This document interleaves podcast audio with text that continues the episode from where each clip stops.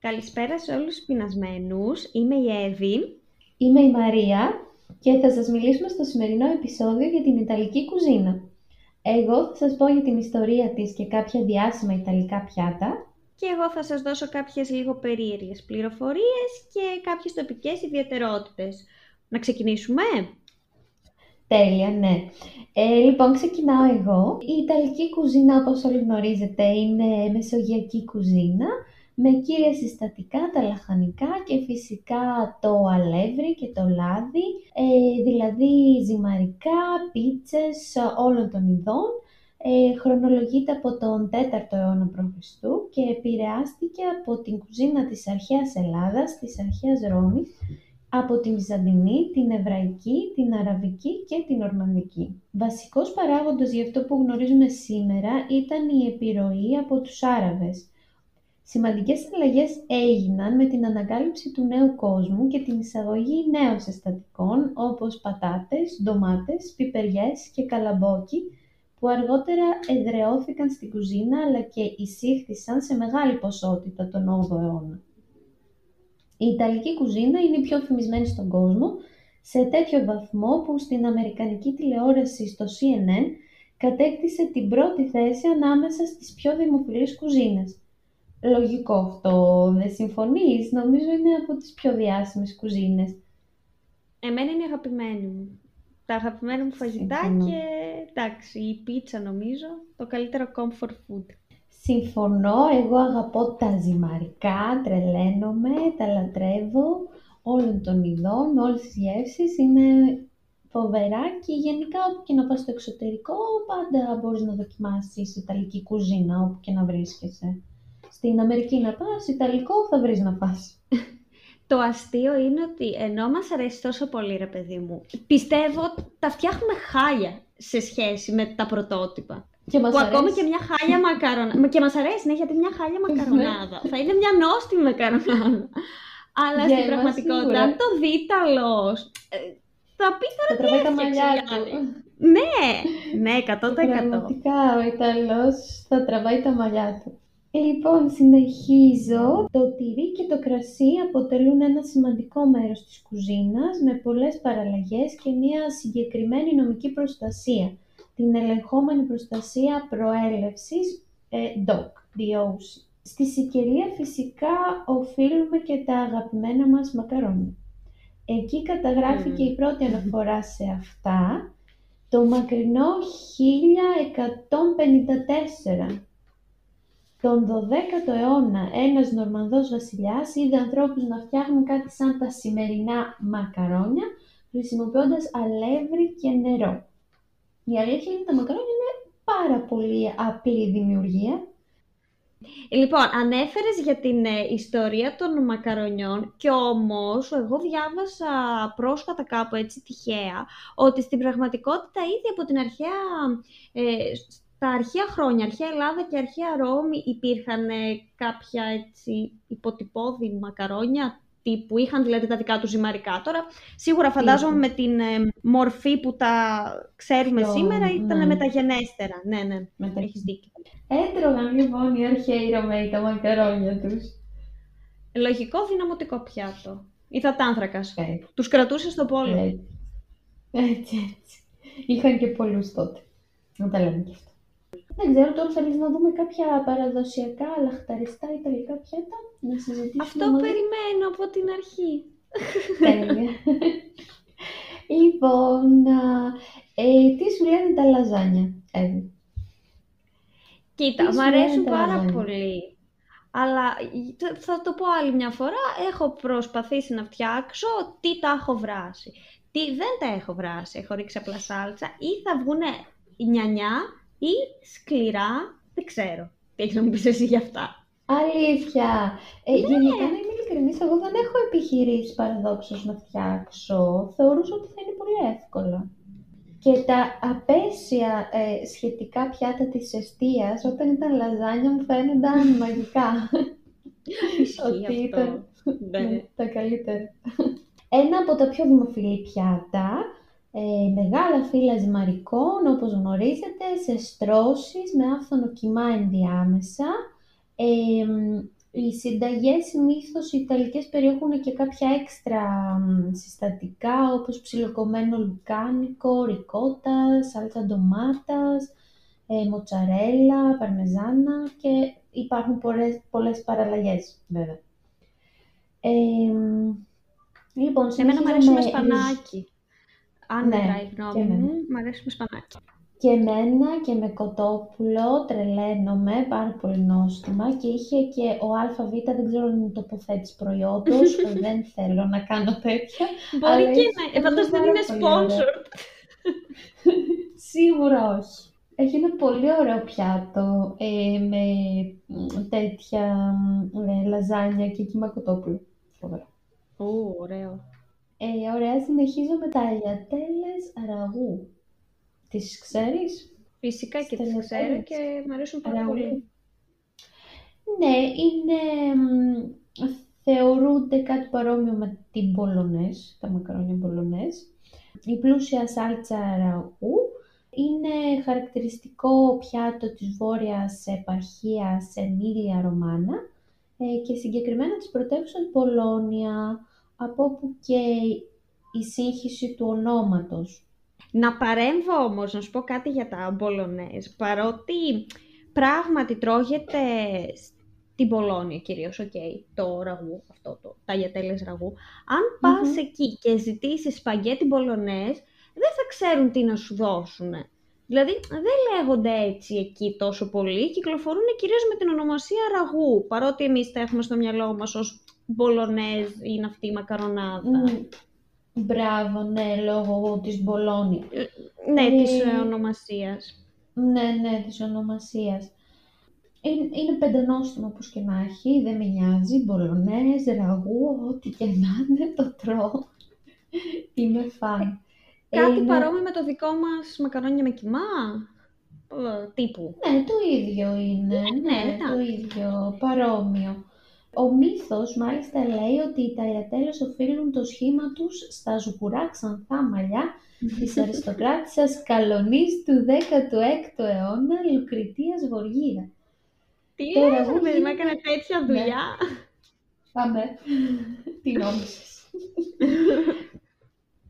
Το ραγού γίνεται με κοιμά μοσχαριού, με σέλερι, καρότα, κρεμμύδια, σάλτσα ντομάτας και κόκκινο κρασί μία από τις συνταγές ε, της παραδοσιακές της ε, Ιταλίας, της Μπολόνι. Και από πάνω φλούδες παρμεζάνας, ε, κάτι πολύ σύνηθες. Όπως Βρέσουμε ένα φαγητό, ένα πιάτο που δεν βάζουν παρμεζάνα Ιταλία, αλήθεια. Πού δεν μπαίνει αυτή η παρμεζάνα πλέον; Ναι, ναι, πραγματικά. Η παρμεζάνα και η μουτσαρέλα νομίζω ότι τις έχουν όπως έχουμε εμείς τη φέτα, παντού. Πιο πολύ βάζω παρά φέτα, δεν ξέρω. Δεν την εκτιμάς τη φέτα, Δεν την εκτιμάω πολύ, όχι. Και είναι δικιά Βέβαια, μας. Παρένθεση, την εκτίμησα πάρα πολύ με το φέτα pasta challenge τώρα και με τα ντοματίνια. Εξαιρετικό πιάτο, έτσι. Τέλειο, δεν ξέρω, μου άρεσε πάρα πολύ και να σας πω κάπου εδώ ένα άλλο που έφτιαξα εγώ, δική μου. δεν, δεν ξέρω αν υπάρχει κάπου. Το ίδιο με το πυρέξ, αυτό το ίδιο πράγμα. Ναι. αυτό με το πυρέξ.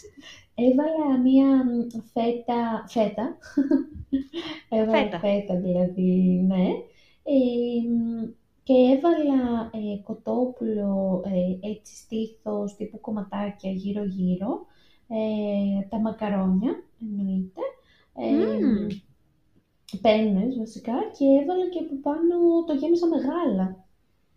Και το έβαλα στο Έλα, φούρνο. Και έφρασε δηλαδή το μακαρόνι. Πολύ νόστιμο. Μέσα στο γάλα, ναι, και με τη φέτα και το κοτόπουλο. Δεν ξέρω, εγώ ξετρελάθηκα. Ήταν πολύ Έκανε κρεμούλα. Τώρα μην με ψήνεις έτσι. Ναι, μην έκανε κρεμούλα. Ναι. Αν βάλω γάλα ναι, ναι. θα βγει αηδία, ε. Πιστεύω. ναι. Κοίταξε, εγώ έβαλα κανονικό γάλα και έβαλα και το υποπορέ. Τώρα το μυγδάλου θα γλυκίζει, όχι, mm. από μένα όχι. Θα συνεχίσω να σε πάω σε κάτι παρόμοιο τώρα. Ε, θα σου πω για την καρμπονάρα. Ναι, ναι. Που έχει και αυτή τα δικά της. Έχω άποψη. Ε, Έχω η αυθεντική όμως καρμπονάρα, η αυθεντική συνταγή της καρμπονάρας δεν είναι με κρέμα αλλά είναι με ομό αυγό, μπέικον και ελάχιστο λευκό κρασί. Και να σου πω κάτι, εμένα καθόλου λαχταριστό δεν μου ακούγεται αυτό. Δεν το έχω Λοιπόν, δοκιμάσει. Ε, Πες μου. εγώ το έχω δοκιμάσει, μάλιστα στην Ιταλία, γιατί εντάξει, εκεί που πήγαινα και έτρωγα τα ζυμαρικά, μου είπα δεν θα φάω τώρα την καρμπονάρα, έχοντας γνώση ότι είναι εντελώς διαφορετική από ό,τι την κάνουμε εμείς εδώ, προφανώς. Γενικά η ιδέα του αυγού, του ψητού, Ναι. ε, έτσι, δεν μου αρέσει, γιατί νομίζω Ναι. ότι θα έχει γεύση ομελέτας. Μπράβο. Δεν έχει; Κοίτα, η συγκεκριμένη που έφαγα εγώ, είχα την εντύπωση ότι μου το έβγαζε στο τέλος. Υποτίθεται το νόημα είναι να μην έχει τη γεύση. Βέβαια το μαγαζί ήταν αρκετά καλό για να σου πω ότι ήταν λάθος του μαγαζιού. Δεν ξέρω αν θα την επέλεγα ξανά. Ε, Θα ήθελα να τη δοκιμάσω και μόνο μου να τη φτιάξω κάποια φορά. Έτσι. Ναι. Και να το εγώ. προσπαθήσω ρε παιδί μου. Ναι, όταν είχα πάει Ιταλία, ε, δεν θέλησα να δοκιμάσω. Ήμουν πολύ Μμμ. επιφυλακτική, γιατί σκεφτόμουν τώρα το αυγό μαζί με τα μακαρόνια. Μ, όχι, δεν μου έκανε πολύ καλή εντύπωση. Ναι. Εντάξει. Προτιμώ τα υπόλοιπα. Όλα τα υπόλοιπα που είπαμε. Σίγουρα. Ναι. Ωραία, θα, να συνεχίσω, συνεχίζω. Βέβαια, βέβαια. Γαρίδες φραδιάβολο είναι το επόμενο. Κοινώς α, η πιο νόστιμη γαριδομακαρονάδα. Πικάντικη, γι' αυτό λέγεται φραδιάβολο. Και έχει ως βάση το σκόρδο και το μπούκοβο, γι' αυτό και είναι τόσο καυτή. Αγαπώ και τη γαριδομακαρονάδα, να σου πω κάπου εδώ. Πολύ καλοκαιρινό και ωραίο πιάτο. Πραγματικά. Πολύ καλοκαιρινό. Εμείς βάζουμε και λίγο ουζάκι. Και... Ναι, ρε, εσύ. Ή κρασί, οκ. Ελληνική πινελιά ουζάκι. Ξέρουμε και εμείς να φτιάχνουμε μακαρόνια. Οκ, εντάξει, Ιταλή. Μπορούμε κι εμείς. Ηρεμήστε πια. Συνεχίζω με την πίτσα Ναπολιτάνε. Είναι η πιο παραδοσιακή Ιταλική πίτσα, έχοντας τις απαρχές της στην Νάπολη γύρω στον 18ο και 19ο αιώνα. Ε, είναι ίσως το πιο διάσημο Ιταλικό πιάτο που μπορείς να το γευτείς σε όλο τον κόσμο. Αποτελείται από τη βάση της πίτσας με λεπτή και τραγανή ζύμη, σάλτσα ντομάτας, βασιλικό και μπόλικη μοτσαρέλα. Στις μέρες μας ε, η πίτσα Ναπολιτάνη προστατεύεται από το σύνδεσμο ε, Associazione Verace Pizza Napolitana, τέλος πάντων έναν ιταλικό ε, σύνδεσμο, ε, μάλλον κάτι σαν πω. Αυτά από εμένα. Τέλεια. Λοιπόν, με τη σειρά μου τώρα και εγώ να σου δώσω κάποιες έτσι μ, πληροφορίες που μου έκαναν εντύπωση σχετικά με την Ιταλική κουζίνα. Και θα πιαστώ από αυτό το τελευταίο που ανέφερες. Γνωρίζεις την ιστορία της πίτσας; Λοιπόν, η πίτσα με τη μορφή που τη γνωρίζουμε σήμερα ξεκίνησε τον 19ο αιώνα. Στην Νάπολη, όπως ανέφερες και εσύ προηγουμένως, Μμμ. από τον Ραφαέλ Εσποσίτο, ο οποίος τη δημιούργησε προς τιμή της βασίλισσας της Ιταλίας Μαργαρίτα. Μαργαρίτας. Εξού και Α, το μάλιστα. όνομα της Το πίτσας. διάβασα κι εγώ, ναι. Δεν είναι τυχαία μάλιστα ούτε τα υλικά που έχουν χρησιμοποιηθεί πάνω σε αυτή την πίτσα, γιατί στόχος ήταν η απεικόνιση της Ιταλικής σημαίας προς τιμήν της βασίλισσας. Γι' αυτό και χρησιμοποιήθηκε ο βασιλικός. Το πράσινο χρώμα, η μοτσαρέλα το λευκό και η σάλτσα το κόκκινο χρώμα. Λοιπόν, κάτι ακόμα σχετικά με την πίτσα, αφού είμαστε τώρα σε, αυτό το, σε αυτή την κατηγορία.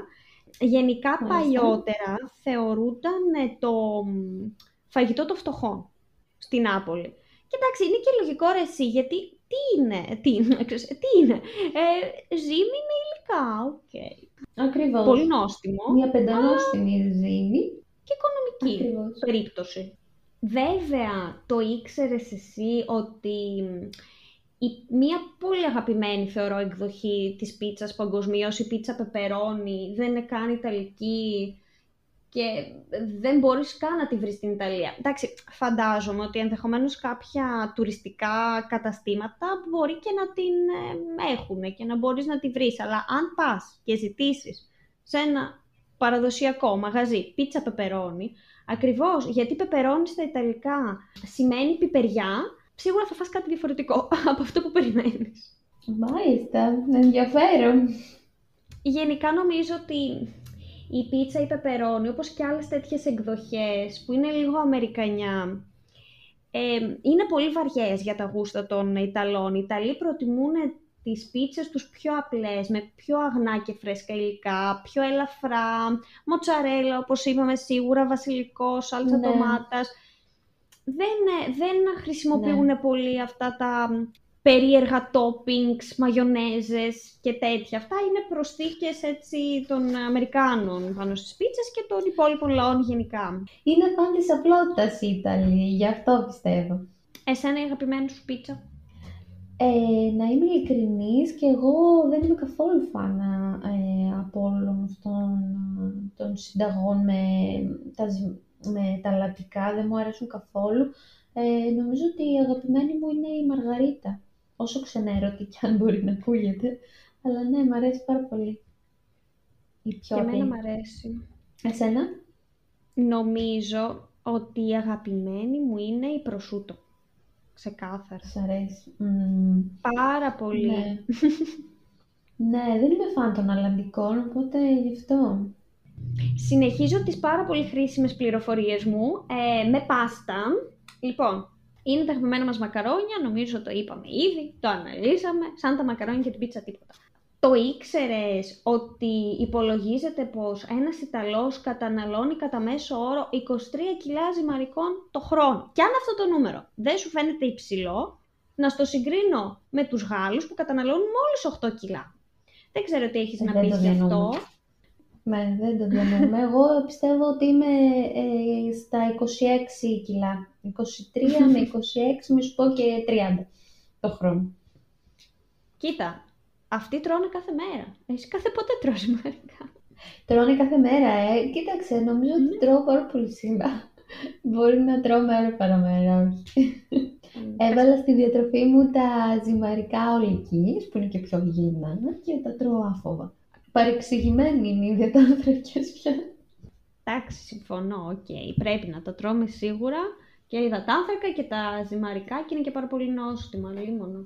Το καλό βέβαια με την Ιταλία είναι ότι μπορείς να συναντήσεις πάνω από 350 διαφορετικά είδη ζυμαρικών. Από λαζάνια, σπαγγέτι, Wow. ταγιατέλες, μέχρι και νιόκι. Α, νιόκι τρως. Λοιπόν, εμένα αυτά είναι νομίζω τα αγαπημένα μου. Έχεις φτιάξει ποτέ; Νιόκι. Δεν έχω Ναι. φτιάξει, έχω δοκιμάσει. Πολύ νόστιμα. Ε, ρε, εσύ είναι πολύ εύκολο να τα φτιάξεις και στο σπίτι. Α, ε, Με Μ' αρέσουν πατάτα, πάρα αν δεν πολύ. κάνω λάθος. Ναι, ναι, ναι. Είναι, είναι αυτά τα ζυμαρικά με την πατάτα και το αλεύρι. Πάρα πολύ Μπράβο. νόστιμα. Θα φτιάξω τώρα που το λες. Μου ακούγεται πολύ ωραία. Επίσης, εμείς στην Ελλάδα τρώμε πάρα πολύ, δεν ξέρω αν εσύ το επιλέγεις, αυτό το χαρακτηριστικό πιάτο των κινουμένων σχεδίων, ε, α, με τα κεφτεδάκια, τα κοκκινιστά και τα σπαγγέτι. Αχ, τα λατρεύω, δεν μπορώ, λατρεύω, λατρεύω. Εκεί που κάνει τη μουσούδα του, το... που κάνει τη μουσούδα του με το γευτές και τον δίνεις στην Λέβη. Πω, πω, δεν μπορώ, συγκινούμε με αυτό το παιδικό. Μίλησες στην ψυχή μου αυτή τη στιγμή. Λατρεύεις το παιδικό και τα ζυμαρικά. Τα- Τη συνταγή, Λατρεύω τη σκηνή. τη σκηνή. Για την ακρίβεια. Τη σκηνή που ο αλήτης με τη μουσούδα του κάνει τον κεφτέ δίπλα στη Λέβη. Μεγάλο πράγμα να μοιράζεις φαγητό. Joy doesn't share food. Αλλά ο αλήτης share. Ο αλήτης μοιράζεται. Αλλά νομίζω θα σε απογοητεύσω τώρα που θα σου πω ότι ούτε αυτό είναι τελικό. Sorry. Έλλημα. Όλα αμερικάνικα είναι σε αυτή τη ζωή. Τίποτα δεν είναι Αλήθεια. ιταλικό. Ναι, Έλα ρε. πράγματι. Είναι ένα πιάτο που δημιουργήθηκε από Ιταλούς μετανάστες στην Αμερική ως μία παραλλαγή των κλασικών ε, ζυμαρικών. Και, έχει, και έχουν γίνει παγκόσμια διάσημα βέβαια. Κοίτα να δεις, δεν το περίμενα. Λοιπόν, συνεχίζω. Ανέφερες και εσύ προηγουμένως ε, τα τυριά των ε, Ιταλών έχουν πάνω από 450 διαφορετικά είδη τυριών. Εντυπωσιακό. Λοιπόν, δεν ξέρω αν έχεις δει το πιο περίεργο όμως τυρί τους. Είναι το καζουμάρζου. Τώρα έτσι λέγεται, δεν ξέρω. Φτιάχνεται στη Σαρδινία από αρνίσιο γάλα και περιέχει έντομα. Τι λες. Υπάρχει και μετά τέτοιο μου λες για πράγμα. ροκφόρ. Βεβαίως. Σοκαριστικό, νομίζω δεν θα ήθελα να δοκιμάσω. Ούτε εγώ, αλλά για να υπάρχει και να διατηρείται έτσι τόσο χρόνια αυτή η ιστορία αυτού του τυριού, μήπως είναι ωραίο. Αναρωτιέμαι. Έχεις ένα δίκιο, ναι. Πάντως, αφού αναφέρθηκα πριν στους Αμερικάνους τόσο πολύ, θα εξακολουθήσω να αναφέρομαι, γιατί νομίζω ότι χάρη σε αυτούς, τώρα υπερβάλλουμε σίγουρα, αλλά χάρη σε αυτούς ως ένα βαθμό απολαμβάνουμε πολλά ιταλικά πιάτα. Γιατί ξέρουμε όλοι, ρε παιδί μου, ότι η ντομάτα είναι χαρακτηριστικό στοιχείο στην ιταλική κουζίνα και στη δικιά μας κουζίνα άλλωστε. Και όμως έφτασε στην Ιταλία στα μέσα του 19ου αιώνα και συγκεκριμένα στην Τοσκάνη από την Αμερική. Ως τότε δεν υπήρχε. Α, κοίτα να δεις. Στην Ιταλία γενικά, όπως ε, και στην Ελλάδα, συνηθίζεται το κύριο γεύμα της ημέρας να είναι το μεσημεριανό. Σε αντίθεση με άλλες κουλτούρες που, ok, okay, τρώνε πιο βαριά το βράδυ. Φυσικά, όπως και εμείς, στις πιο γνωστές γιορτές τους και περιστάσεις, μαγειρεύουν και αυτοί διαφορετικά πιάτα. Για παράδειγμα, το Πάσχα τρώνε επίσης και αυτοί αρνί, αυγά, τέτοια φαγητά. Το οποίο έτσι είναι Yeah. είναι εντυπωσιακό ότι έχουν και αυτοί δηλαδή τα ιδιαίτερα πιάτα τους εννοείται. Το πιο αξιοσημείωτο βέβαια είναι ότι μετά από τα εορταστικά πάρτι, έτσι που τρώνε, πίνουνε, βγαίνουνε, συνηθίζουν να τρώνε ένα πιάτο πάστα με σκόρδο και λάδι. Έτσι πολύ απλό για, για σβήσιμο. Λοιπόν, να σου πω κάπου εδώ ότι το έχω δοκιμάσει από Ιταλούς όντως, όταν είχα πάει στο Summer School στην Πολωνία. Ε, μας είχαν πει ακριβώς έτσι όπως το λες μετά από πάρτι, ότι θα σας κάνουμε παιδιά ένα παραδοσιακό φαγητό της ε, Ιταλίας. Και μας φτιάξανε ό,τι πιο εύκολο μπορείς να φανταστείς, ε, λάδι με σκόρδο και μέσα ρίξαν τα μακαρόνια και ήταν ό,τι πιο νόστιμο και το φτιάχνω από τότε κι εγώ. Είναι φανταστικό πιάτο. Μπράβο. Ναι, το έχω ζήσει, ισχύει. Ρε, εσύ, εμένα ξέρεις τι μου θύμισε σαν λογική. Ε, Τι τη, είναι, δικιά μας συνήθεια, τη δικιά μας συνήθεια να τρώμε πατσά μετά το μεθύσι. τι να σου πω. Σκόρδο Ίδιο. και το ένα, σκόρδο και το άλλο. Λόγω σκόρδου. Γιατί ως γνωστό μετά το ποτό μια σκορδίλα την χρειάζεσαι. Μπορεί να στρώσεις. βοηθάει. Μπορεί να βοηθάει τελικά και να το υποτιμάμε. Μπορεί. Αναφέρω τώρα και κάποιες τοπικές ιδιαιτερότητες, έτσι πάλι σε αδρές γραμμές, για να, για, να ξέρεις, για να ξέρουμε τι θα συναντήσουμε σε κάθε περιοχή, σε κάθε Μμμ. γωνιά της Ιταλίας. Οκ. Ακόμα και για τα ζυμαρικά που αναφέραμε, κάθε περιοχή έχει τη δικιά της σπεσιαλιτέ. Ας πούμε στη Ρώμη τρώνε πολύ καρμπονάρα. Μμμ. Στη Λομβαρδία τρώνε κυρίως γεμιστά ζυμαρικά, όπως είναι τορτελίνι, ε, ραβιόλι. Στο Κάπρι τρώνε σπαγγέτι με όστρακα, τα γνωστά alla vongole. Α, γνωστά αυτά, ναι. Και γενικά μ, στη Σικελία και προς το νότο έχουν κυρίως, ξέρεις, τα θαλασσινά. Συνήθως, τώρα εντάξει, να πούμε και την αλήθεια, αυτά ενδεχομένως είναι και λίγο στερεοτυπικά. Φαντάζομαι είναι και μια ιδιαίτερα τουριστική χώρα η Ιταλία, παντού θα βρεις τα πάντα. Απλά έτσι πιο παραδοσιακά μπορούμε να αναφέρουμε ότι στο βορρά τρώνε λίγο πιο βαριές γεύσεις, δηλαδή πιο λιπαρά φαγητά, χρησιμοποιούν κρέμα γάλακτος, βούτυρο, λιπαρά τυριά πολύ. Και στο κέντρο έτσι είναι οι Μμμ. γεύσεις τους λίγο πιο βαριές, χρησιμοποιούν βέβαια και μανιτάρια. Άγιες. Και στο νότο είναι λίγο πιο μεσογειακά Μμμ. τα πράγματα. Βασιλικός, μοτσαρέλα, θαλασσινά. Αυτά είχα και εγώ να πω. Δεν ξέρω κατά πόσο αυτά τα facts που φάνηκαν χρήσιμα, άχρηστες πληροφορίες. Ε, όχι, ήταν πάρα πολύ χρήσιμα. Εγώ όταν ξαναπάω Ιταλία θα τα έχω υπόψη μου. Με βοήθησαν. Θα ξέρεις τι να ζητήσεις και τι όχι. Ακριβώς, θα ξέρω. Και δεν ξέρω για σένα, εμένα πάντως με όλα αυτά μου άνοιξε η όρεξη. Και εμένα πάρα πολύ. Πάω να Δεν ξέρω τι παραγγείλω θα πίτσα. κάνω. Και εγώ νομίζω θέλω πίτσα, θέλω μακαρόνια, θέλω κάτι, κάτι Μακαρόνια. τελικό σίγουρα. Σίγουρα. Ναι, συμφωνώ. Ελπίζω να σας άνοιξε και εσάς η όρεξη με όλα αυτά που είπαμε σήμερα και είτε να επιχειρήσετε κι εσείς να μαγειρέψετε κάποιο τελικό φαγητό ή ακόμα και να παραγγείλετε. Σε κάθε περίπτωση να το απολαύσετε. Καλή σας όρεξη, γιατί πιστεύω ότι σίγουρα θα φάτε μετά από όλα αυτά, όπως και εμείς. Ε, και θα τα πούμε στο επόμενο επεισόδιο.